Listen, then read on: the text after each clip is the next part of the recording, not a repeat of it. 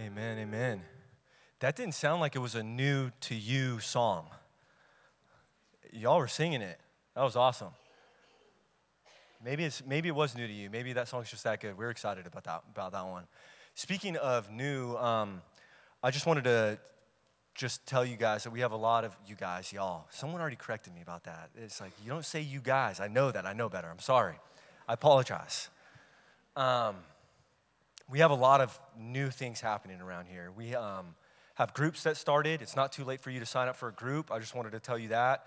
We have every group that you're looking for, I promise. Um, get signed up for groups. We've got our Colorado mission trip that's happening uh, pretty soon here. It's not too late for you to sign up for that. And we have Amplifier student ministry that's going to be kicking back off pretty soon here. September 13th is our, our kickoff. And uh, we have Trey Futrell, who is our interim student director, who's going to be leading that ministry. And he is an amazing young man. I'm so excited for you guys to get to know him, for y'all to get to know him. And speaking of that, uh, this Wednesday, what's the date this Wednesday? August 23rd, 6 p.m anybody and everybody that wants to help serve or lead in our Amplify student ministry, you're invited. So come hang out with us Wednesday, 6 p.m., or next Sunday after church if you want to be involved. You could be a student leader, you can be an adult leader. If you want to be involved in our student ministry, I just wanted to share that with you and have some time for you to put that on your calendar. And now I want to jump back into our new series that we started last week titled Make Way and we're going through the Gospel of Mark, and we went through Mark chapter 1 last week. We're going to be in Mark chapter 2. If you have your Bibles, if you've got your Bible app, you can just go and earmark Mark chapter 2, verse 1, and we are going to be there in just a bit. And this series is titled Make Way, and the subtitle is The King and the Cross. And if you remember last week, I talked about how the Gospel of Mark is strategically, every, every gospel writer strategically wrote their gospel from their perspective, from their experience. And Mark, he wrote it, and for the first eight chapters, he's answering that question who is this person, Jesus? Chapters one through eight. And then eight is kind of where it's like the climax of that. And then it turns into chapters 8 through 16 of answering the question, what did he come to do? And so we're going to be answering those questions as we go through this series. And we're going to see that I, I, mentioned last week there's this idea of when you're confronted with a king, you're kind of forced to reorient your life around them. And this happens with us in Jesus. And the more revelation that I have personally had of who Jesus is and what he came to do, the more that I have had to wrestle with that tension of reorienting my life around that reality. Some things about the way I live my life just naturally change when I'm confronted with this king. And there's going to be some things that all of us are going to encounter, and I hope that you feel that tension. I hope that you're forced to wrestle with some things that maybe it was an old way of thinking, and you're just like, how can I still have this old way of thinking when I'm confronted with this new king, this King Jesus?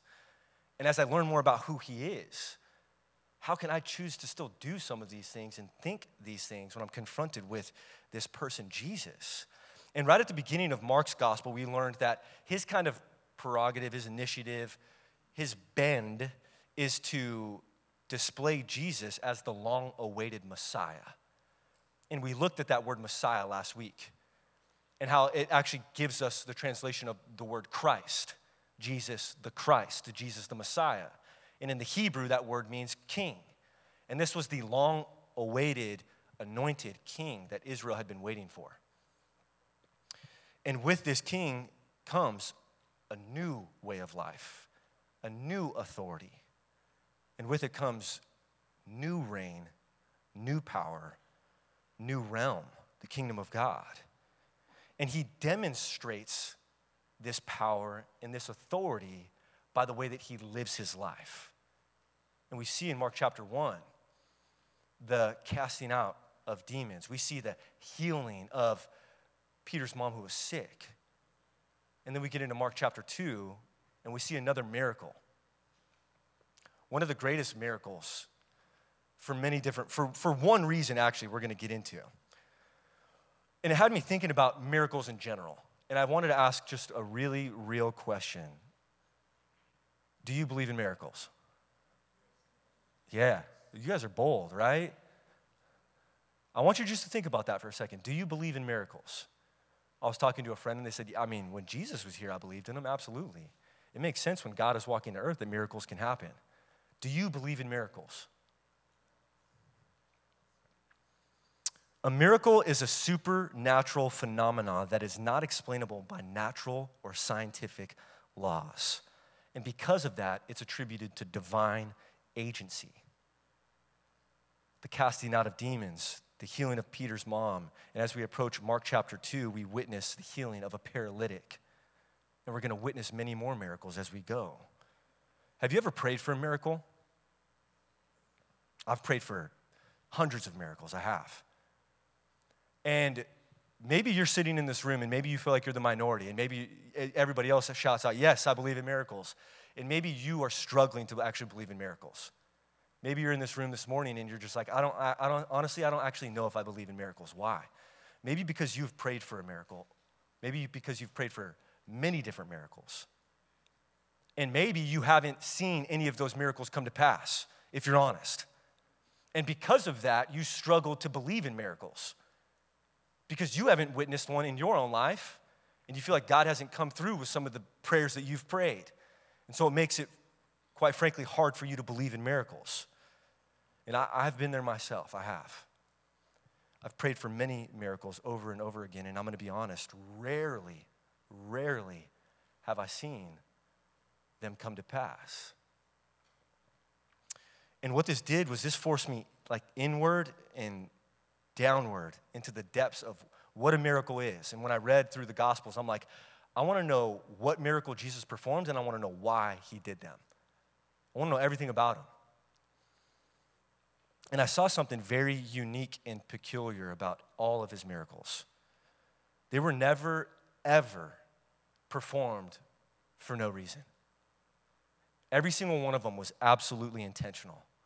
And you see two reasons mainly that each miracle was performed. It was always to reveal either number one, who he was, or number two, to meet the need of someone that he was performing that miracle for. It was those two reasons over and over again when you read through the scriptures.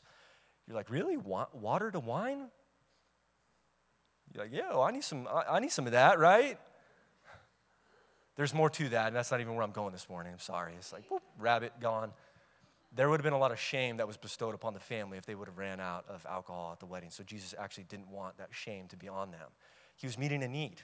He was meeting a need. Why, why does that matter? It's an honor and shame culture that they lived in. That's a side tangent. That's free for you, all right? So, so that's what you get for showing up. There was only two reasons that he performed his miracles. And in Mark chapter 2, where we'll be this morning, this demonstrates the most powerful miracle of all time. It does, in my opinion, and I'm gonna, I'm gonna tell you why. The greatest miracle anyone could ever receive, even if they don't know it yet. And that's where our story picks up this morning in Mark chapter 2, verse 1. If you have your Bible, let's read there together. And if you don't have your Bible, you can look up at the screen. You can just listen to my voice as I read it aloud. Mark chapter 2, verse 1. It says, A few days later, when Jesus entered Capernaum, the people heard that he had come home. They gathered in such large numbers that there was no room left, not even outside the door. And he preached the word to them. Some men came, bringing to him a paralyzed man, carried by four of them. Since they could not get him to Jesus because of the crowd, they made an opening in the roof above Jesus by digging through it, and then they lowered the, man, the mat the man was lying on. When Jesus saw their faith, he said to the paralyzed man, Son, your sins are forgiven. Now, some teachers of the law were there, and they were thinking to themselves, Who does he think he is. He's blaspheming. Who can forgive sins but God alone? Immediately, Jesus knew in his spirit that this is what they were thinking in their hearts, and he said to them, Why are you thinking these things?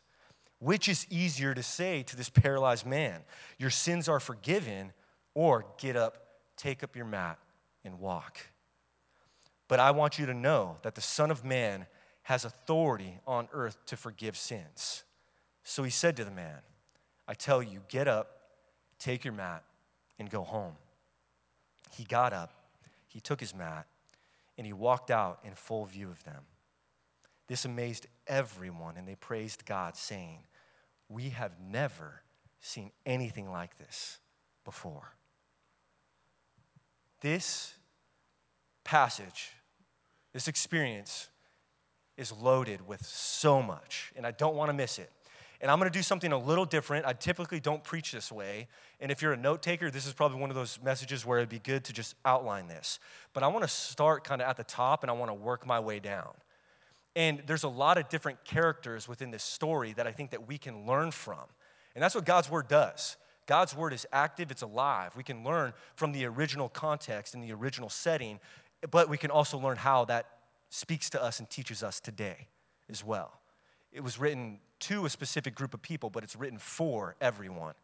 And the first people that I want to address in this is the crowd. Is the crowd.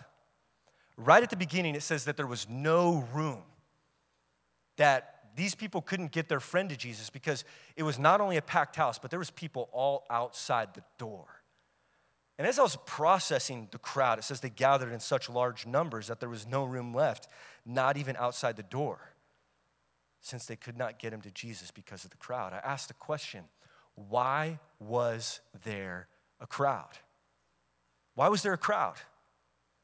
And I have come to the conclusion just from reading this passage and having an attentive eye that there's probably three different reasons why there was a crowd. There were people that were fascinated with this person, Jesus. They just wanted to get close to him to see if the rumors were true. There were people that were threatened by this person, Jesus and they wanted to keep tabs on him to see if he broke their law so that they could stone him, put him in prison, get rid of him. They were threatened by him. And then there were other people that simply just wanted something from him, right? Hey, I heard about this healing, miracle working man. My mom's sick. My brother's sick. I just need to get them to the presence of Jesus. There's people that just wanted something from Jesus. Those are typically the three reasons why there was a crowd. And I was processing this a little bit further, and I can think about why this could be a problem, especially in our culture today, because remember, God's word speaks to us today as well. If we're not careful, we as a church in America can create this consumerism culture where we're creating an environment and an experience where people come to be entertained, right? And if we're not careful, we can walk in on a Sunday morning and the room's dark. I don't really have to engage anyone. I can come grab my seat. The only thing that I'm looking at is maybe the back of someone's head and some people playing music and then a preacher for about 25 minutes and then we're out of here. And if we're not careful, we can create an environment where we show up just to be entertained, and that's it. Where we're coming just to spectate, and that's it.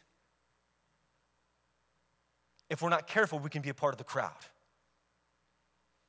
And what's different from a crowd and the people that were closest to Jesus? The crowd was content to be entertained by Jesus. His disciples wanted to follow him. There was a book called Not a, Not a Fan that was written a long time ago. I don't know if anybody ever read that book. But really, there's only two options. You can either be a follower or a fan, right? And we're called to be disciples of Jesus. We're called to be so close to our rabbi that the dust of his garments clouds us and covers us. We're not called to be a part of the crowd. If we're not careful, if we're not careful, and I'm talking big C church, right? We're, we're little C church, big C church.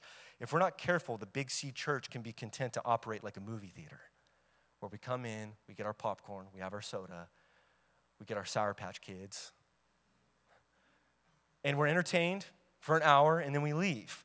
I was even when um, you guys remember when Top Gun was such a big deal, it came out like a year or two ago, I don't even remember. Why do people care about Top Gun? Does that movie create pilots like people go see that movie and they're like, oh, my life has changed forever. I'm gonna go be a pilot now, a fighter pilot. No, all you care about is Tom Cruise, if we're honest.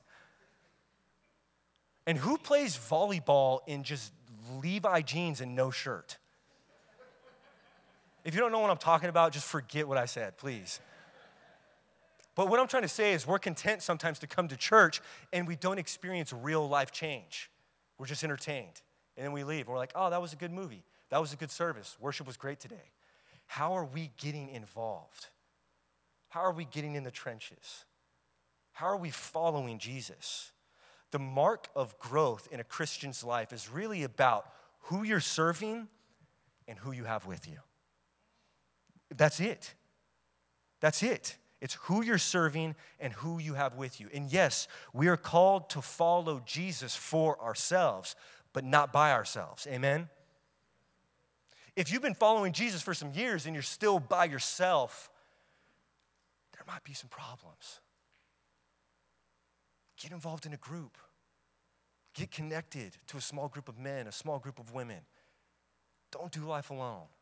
We're called to follow Jesus for ourselves, but not by ourselves. Who are you serving and who are you bringing with you? And now, okay, I, wanna, I just want to work my way down the passage. The friends. The friends, verse 4.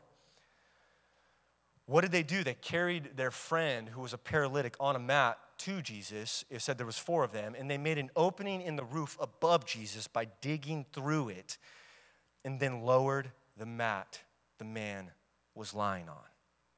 What can we learn from the friends. When someone is suffering, when someone is hurting, when someone is going through a difficult time, that is not the time for us to just sit back on the sidelines as friends. That's not the time for us to just be spectators, right? Real friends aren't content just to sit back while other people are hurting. They're not. And good friends also know that the best thing for you is an encounter with Jesus. It's not for me to entertain some gossip. It's not for me to stoke that fire and let you just rant on and on and on. That's good for, for a, a, a moment, right? But good friends know that the best thing for you is an encounter with Jesus. And so these friends did whatever they had to to get their hurting friend into the presence of Jesus. And even more than that, they weren't content just to get him in close proximity to Jesus. They did whatever they had to to get him literally in front of Jesus. And I just want to give some context. Roofs were flat. Usually they would go on top of the roof when it was hot at night and they would sleep up there because it was cooler, there was a breeze. So they took their friend to the roof, which would have been built by some clay, some straw, and they literally dug through the roof in order to get their friend into the presence of Jesus. And so I wanted to ask you, friends, are there, is there dirt underneath your fingernails? Or you can you just been putting hand sanitizer on trying to stay clean, right? You're like, I done, I done told her, right? She keeps doing the same thing, running back to the same man. Like, that's her fault. Sorry. I'm not trying to entertain you. I'm not. Or are you like, hey, let's get to the bottom of this? Let's get to the root of this. I'm here for you. I'm not leaving. Let's dig in deep. I will sit with, I won't just sit with you in this mess, I will help uncover what's really going on. I'm gonna get some dirt under my fingernails. I, uh, since I have been in ministry, there has been um, some seasons where I've officiated a lot of funerals. And they do not get easier. They don't, they're never easy. And I was really kind of shook last time I officiated one. It was just last year. And it was a, a young son who had passed. And I remember as they were getting ready to carry his casket in for the service, his sister was just laying on the casket and she was sobbing. And I saw these six men, brothers, friends, carry this casket into the service. And I've also been a pallbearer myself. And it's a very sacred role that can be asked of you. And, and you know if you've ever done this.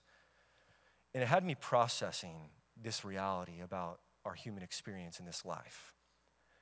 That metaphorically speaking, figuratively speaking, but for some of us, really, reality, practically speaking, when we get to the end of our life and when we're confronted with death and we walk through that doorway, there will be six people on this side of eternity that carry our casket to its final resting place on this side. And it had me thinking, who are your six? Who are your six? Who are the people that when you get to the end of your life, you know with confidence that those are the ones that are going to be carrying your casket to its resting place on this side of eternity? And then I had one more admonishment for you, encouragement for you, challenge for you. Don't wait until you get to the end of your life to allow those six to carry you. Don't wait. Don't wait. Because I'm confident if you live your life in such a way that you allow those six to carry you now, it's going to be so much of a celebration when they carry you then. Who are your six? Do you have them? Are you letting them in? And if you don't have them, guess what? How can you be one? How can you be one? Because that's how you get them. And you can control that. Who are your six? Oh, here's something else that just blew my mind. In verse 5, it says that the faith of the friends played a part in the, the salvation of this man, in the healing of this man. So, another question is who are you believing for as a friend? Don't write your friends off. Who are you believing for? Okay, we're working our way down the passage now. We get to the religious leaders in verse 7. Why does this fellow talk like that? Who does he think he is? He's blaspheming. Who can forgive sins but God alone? So, when I was younger and I was in seminary, I struggled with a lot of things. I struggled with the Trinitarian aspect of God Father, Son, Spirit. I was trying to make sense of all this. I wanted to make sense of it, I wanted to believe it. And when I read the scriptures, I'm like, the word Trinity never comes up anywhere in the scriptures. But you know what comes up? God the Father comes up a lot. Jesus comes up as God the Son, and I'm going to show that right now. And then the Holy Spirit also comes up. In this passage right here, I was rocked because the religious leaders are freaking out. Why? Because who does Jesus think he is? He doesn't have the authority to forgive someone of their sins because that's the first thing that Jesus says to the man when he's lowered down in front of him. He says, Son, your sins are forgiven. So the religious leaders start freaking out. Why? Because Jesus, who, first off, who can forgive someone of their sins? God. That's it. I want to break this down in the simplest terms for you. This is going to be really weird and really awkward, but I don't care because I hope you never forget it. Um, let's say I said something that was just extremely annoying someone in this room. Let's just say, Brennan, I was saying something that was extremely no- annoying to you and you couldn't take it. You just like backhanded me. Right? He would never do that. I told you this is going to be a weird illustration, but I hope you never forget it. And imagine, imagine his wife goes, Oh my gosh, Brennan, I forgive you for what you did to Nate. You think that's going to be cool with me? Think about it for a second. Absolutely not. I'm the one that ho- holds onto the authority to offer you forgiveness, not her. Why? Because the grievance was committed to me. And so when Jesus says, Son, your sins are forgiven, the religious leaders go, Hold up. Who do you think you are? That sin wasn't committed toward you. That doesn't grieve your heart, that grieves God's heart. God is the only one that has the authority to forgive someone of their sin. Does that make sense? Gosh, I hope that makes sense. For me, I had to think about that for like 10 minutes before it finally made sense. And so, what is Jesus saying here? Again, he's saying, that I have the same exact authority as God the Father. This is where that Trinity pops in. The religious leaders were blinded by their pride and self righteousness, and they missed God because of their religion. They missed God because of their religion. How sad is that? How sad is that?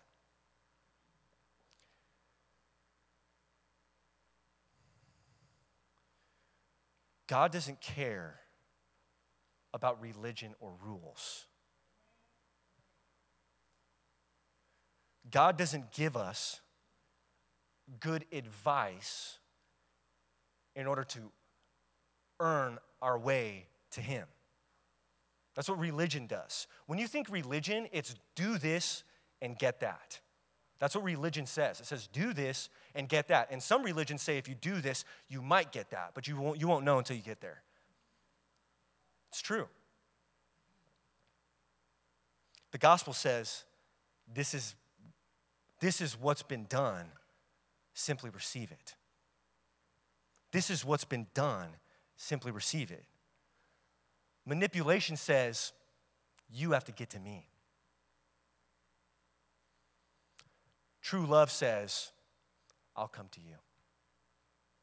I'll come to you. God came to us, and the Pharisees missed him because of their religion and because of their pride. Let's work our way down the passage. So then we come to the paralyzed man.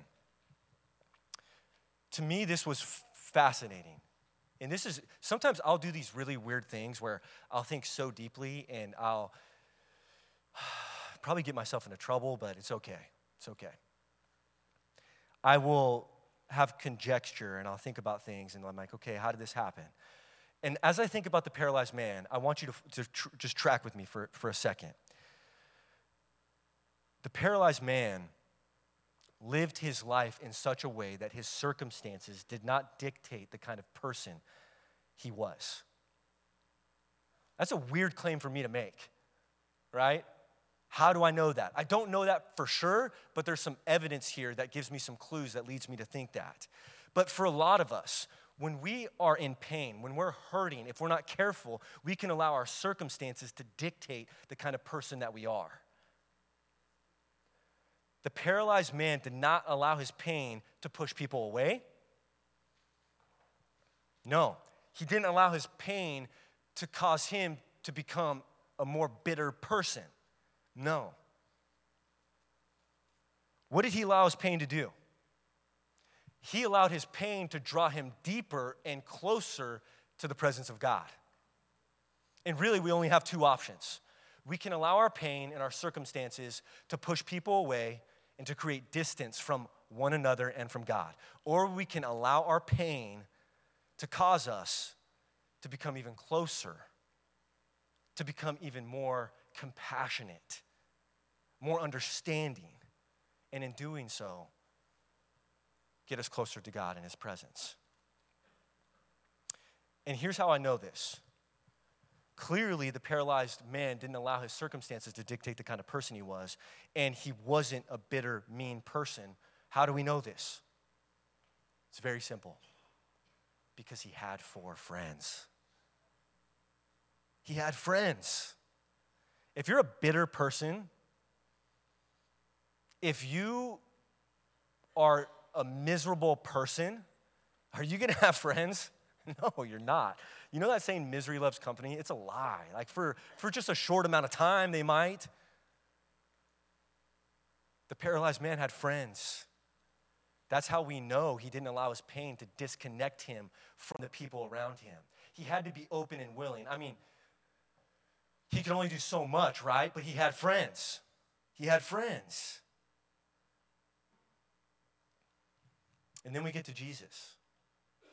And then we get to Jesus. The first thing that Jesus said to this man when he was lowered down in his presence is, Son, your sins are forgiven. Now, I don't know much, but I know one thing. I know one thing. If I have been paralyzed for any amount of time, any amount of time, what is the one thing that I'm going to want more than any other thing? To walk. To walk. That is the one thing that I'm going to want more than any other thing. You look at my prayer journal, you look at my prayer life, you look at the miracles that I've been asking for. What's the one thing that I'm going to ask for over and over and over again? It's to walk. Why doesn't Jesus give this man the desires of his heart? Because there was something else this man needed that was bigger than any earthly desire that we could ever receive. You just may not know it yet. Church, I'm telling you, you just may not know it yet. God is more concerned about giving us what we need rather than what we want. And it's not that He doesn't care about what we want. Please don't hear me wrong. But He cares deeply about what we need. Deeply.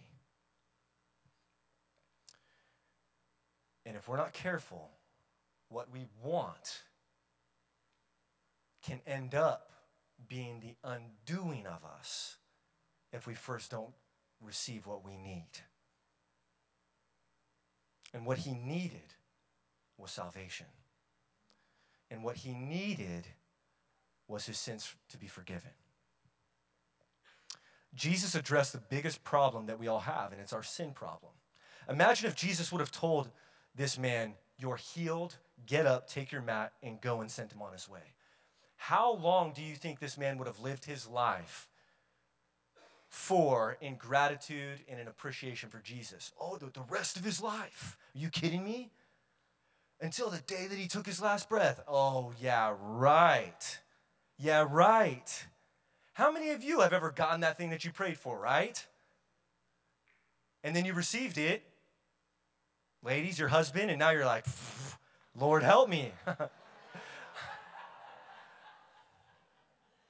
that, that was trivial, okay? But I'm, I'm serious. How many of you have prayed for something that you've wanted so desperately and then you've received it? And then what?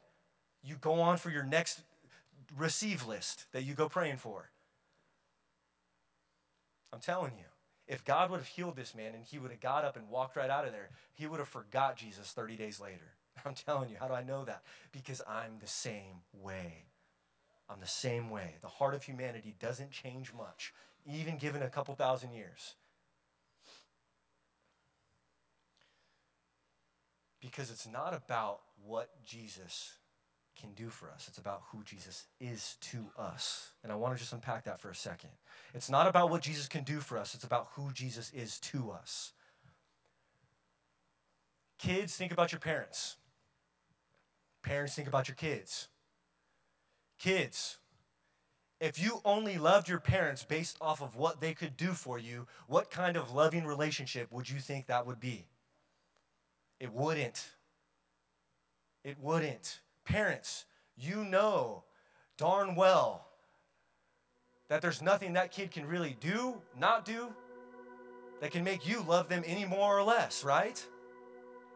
It's true. Parents, imagine if your kids loved you based off of what you did for them and not who you were to them. And how many times do we relate to God the same way? It's not about anything that God can do for us. It's about it's all about who he is to us. And it's about who you are, beloved son, beloved daughter. There's nothing that you can or can't do that would make God love you anymore any less. And that's the gospel. That's the gospel. I'll follow you, Jesus, only if you heal me. Only if you restore my marriage. Only if you bless my finances, my business. Only if you destroy my enemies who continue to gossip about me. Only if whatever comes after that if is actually your Savior. It's not Jesus. being with God is greater than any gift we could ever receive from God. And the miracle of salvation is the greatest miracle of all. It's the greatest miracle of all. Even if healing never came, I'll still follow you. I'll still believe in you. Even if my marriage isn't restored, God, I won't put that on you. I'll still believe in your goodness. Even if my business is going under, I won't walk away from who you are, God. Even if, even if. And it's so funny how our prayer life changes, right? If you just remember the things that you prayed for when you were a child, it's beautiful, it's innocent, it's magical. And then the older you get, it's like, I'm content just to be alive. God, thank you for my life. And thank you for the gift of salvation. Thank you for the gift of salvation.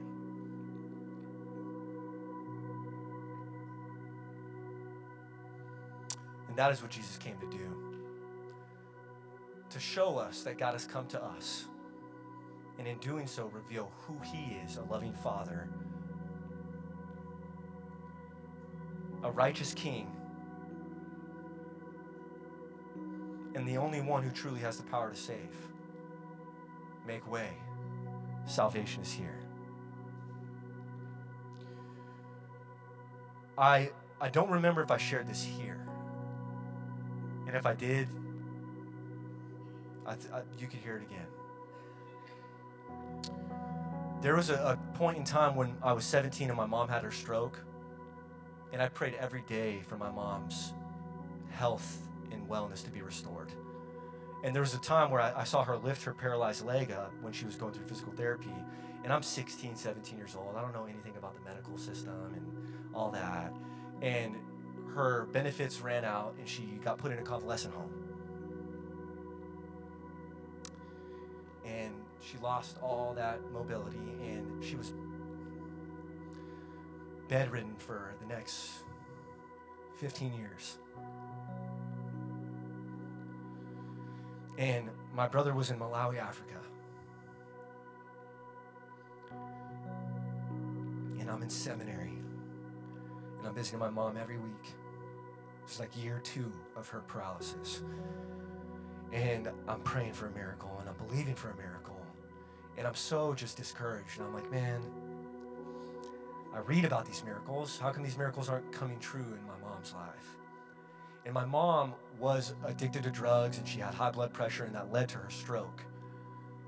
And I remember showing up to the convalescent home, and I was like, I'm just going to open up the Gospels and I'm going to read them to my mom because I'm at my wits' end. I don't know what else to do. And I get to Mark chapter 2, and I'm embarrassed. And I was like, oh my gosh, I'm getting ready to read my mom a story about a man who was paralyzed and received healing from Jesus. And I was embarrassed, like for God. I was like, I can't believe I'm about to read this story to my mom. And I just felt God's Spirit just nudge me, and so I just read it, and I read it.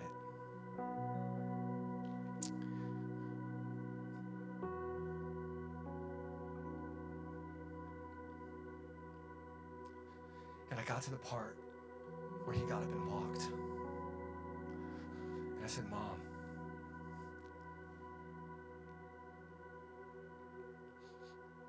if healing never comes, I said, You know, you still have everything to look forward to. She looked at me she said, She said, I know. She said, I know because I have Jesus. And that moment marked me forever. And even as my mom later in life lost consciousness and the Lord finally took her home, I know that she was saved. And there were seasons where I was so angry, but I know that the greatest miracle of all miracles, the miracle that every miracle points to, it's the miracle of salvation. It's the miracle of salvation. There's a reason why I don't share this story very often. Church, Let's be a, par- a people marked by the truth that every miracle points to the miracle, and that's the miracle that I pray many of you have already experienced. And it's the miracle of salvation. It's the miracle of salvation.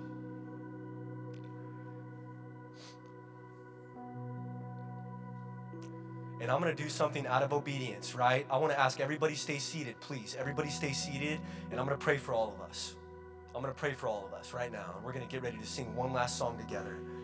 And if God has made a way in your heart and you truly have never received the gift of salvation, this is what I'm going to ask you to do.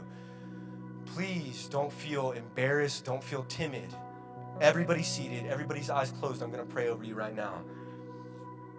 And if you've never received the gift of salvation and you're saying, God, I want that. I've been praying for other things and this is this is what I need. I want to ask you to stand. And then at the end of my prayer, before I get there, I'm gonna have everybody stand. So you're not standing alone, okay? Let's pray. God, we come before you right now and we thank you for the power of your word. We thank you for the gift of salvation that you bring, King Jesus, to our hearts and to our lives.